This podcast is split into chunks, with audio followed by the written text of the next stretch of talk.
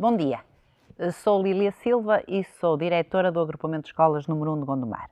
Sejam bem-vindos a mais esta edição das Quintas de Leitura. As Quintas de Leitura é um projeto que tem sido dinamizado já há algum tempo pelas nossas bibliotecas escolares e com esta atividade pretendemos envolver toda a comunidade educativa, pais, alunos, funcionários, no prazer da leitura, no prazer dos livros. Pretendemos que toda a nossa comunidade se habitue a pegar em livros, olhe para os livros com muito prazer. E coube-me a mim dar o pontapé de saída este ano nestas Quintas de Leitura. Vou partilhar convosco um autor que me é muito, muito caro, o Mia Couto. Um autor moçambicano que nasceu em 1955, um autor que brinca com a língua portuguesa. Ele inventa palavras novas, ele usa as palavras que nós já conhecemos de uma forma completamente diferente, ele utiliza bocadinhos de palavras, criando uma palavra completamente distinta, mas sempre procurando dar ideia do sentido que ele quer e reforçando sempre o sentido que ele quer dar ao texto, ao contexto em que está a utilizar essas palavras. Desta feita, vou ler convosco um bocadinho deste conto, Mar me quer. Neste conto, ao longo de 8 capítulos, deixem-me que vos diga também que, para além das próprias palavras, este conto vale também, e muito, pelas próprias ilustrações. No final de cada um dos capítulos, temos uma ilustração sempre lindíssima, uma ilustração viva, bonita, que nos atrai pelo colorido, pela conjugação das cores, que nos atrai para o conteúdo da história. E nesta história, neste pequeno conto, ele fala daquilo que é o importante da vida. Ele fala do amor, ele fala da amizade, ele fala da forma de conquistar a pessoa amada, ele fala-nos da vida e da vontade e da alegria de viver. Por isso, vou partilhar convosco então um bocadinho, e é o início, o que eu vos vou ler é o início deste conto Mar me quer, do Mia Couto. Começa assim: Deus é um assunto delicado de pensar. Faz quanto a um ovo.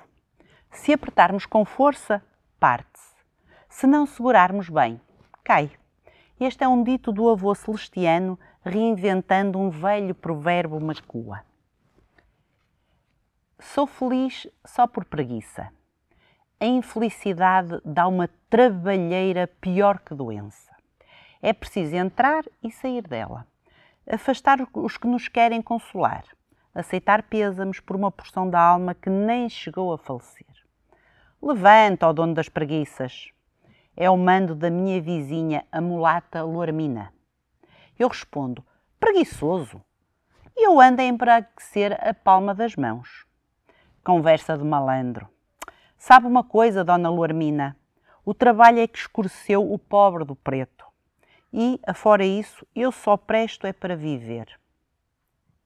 Ela ri com aquele modo apagado dela. A gorda Luarmina sorri, só para dar rosto à tristeza. Vocês é que a perpétuo até parece mulher. Mulher eu? Sim, mulher é que senta em esteira. Você é o único homem que eu vi sentar na esteira. Que quer, vizinha? Cadeira não dá jeito nenhum para dormir. Ela se afasta, pesada como pelicano, abanando a cabeça. Minha vizinha reclama não haver homem com miolo tão miúdo como eu. Diz que nunca viu pescador deixar escapar tanta maré. Mas você, Zeca, é que nem faz ideia da vida. A vida, Dona Luarmina, a vida é tão simples que ninguém a entende. É como dizia meu avô Celestiano sobre pensarmos Deus ou não Deus. Além disso, pensar traz muita pedra e pouco caminho. Por isso eu, um reformado do mar, o que me resta fazer? Dispensado de pescar, me dispenso de pensar. Aprendi nos muitos anos de pescaria. O tempo anda por ondas. A gente tem é que ficar levezinho e sempre apanha boleia numa dessas ondeações. Não é verdade, Dona Luarmina? A senhora sabe essas línguas da nossa gente? Me diga, minha dona, qual é a palavra para dizer futuro? Sim, como se diz futuro? Não se diz. Na língua deste lugar de África. Sim, porque futuro é uma coisa que, existindo, nunca chega a haver. Então eu me suficiento do atual presente. E basta. Só eu quero é ser um homem bom, dona. Você é, mas é um aldrabão. A guarda-mulata não quer amolecer conversa. E tem razão, sendo minha vizinha desde há tanto. Ela chegou ao bairro depois da morte de meus pais, quando herdei a velha casa da família. Nessa altura, eu ainda pescava em longas viagens, semanas de ausência nos bancos de Sofala. Nem notava a existência de Luarmina. Também ela, logo que desembarcou, se internou na missão, em estágio para freira. Ficou enclausurada nessas penumbras onde se murmura conversa com Deus. Só uns anos mais tarde, ela saiu dessa reclusão e se instalou em casa que os padres lhe destinaram bem junto à minha morada. Luarmina costurava, era seu sustento. Nos primeiros tempos, ela continuava sem dar às vistas. Só as mulheres que entravam em seus domínios é que lhe davam conta. No resto, me chegavam apenas os perfumes da sua sombra. Um dia, o padre Nunes me falou de Luarmina, seus brumosos passados. O pai era um grego, um desses pescadores que arrumou rede em costas de Moçambique, do lado lá da Baía de São Vicente. Já se antigamentara há muito.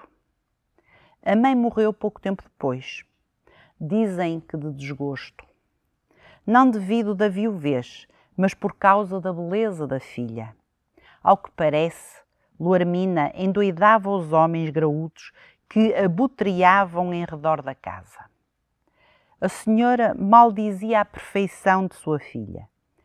Diz-se que, enlouquecida, certa noite intentou de golpear o rosto de Luarmina, só para a esfaiar e assim afastar os candidatos.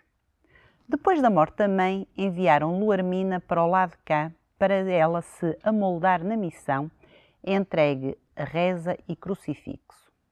Havia que arrumar a moça por fora, engomá-la por dentro. E foi assim que ela se dedicou a linhas, agulhas e dedais, até se transferir para a sua atual moradia, nos arredores da minha existência. Só bem depois de me retirar das pescarias, é que dei por mim a encostar desejos na vizinha. Comecei por cartas, mensagens à distância. À custa de minhas insistências namoradeiras, Luarmina já aprendera as mil defesas. Ela sempre me desfazia os favores, negando-se. Me deixa sossegada, Zeca. Não vê que eu já não desengomo o lençol? Que ideia, dona vizinha! Quem lhe disse que eu tinha essa intenção? Todavia, ela tem razão. Minhas visitas são para lhe caçar um descuido na existência, beliscar-lhe uma ternura. Só sonho sempre o mesmo, me embrulhar com ela arrastado por essa grande onda que nos faz inexistir. Ela resiste, mas eu volto sempre ao lugar dela. Dona Luarmina, o que é isso? Parece que ficou mesmo freira. Um dia, quando o amor lhe chegar, você nem o vai reconhecer. Deixe-me, Zeca, eu sou velha, só preciso é um ombro. E não conto mais. O resto será para vocês continuarem a ler e garanto-vos que, que ninguém se vai arrepender, porque ler é sempre um excelente remédio. Até à próxima quinta.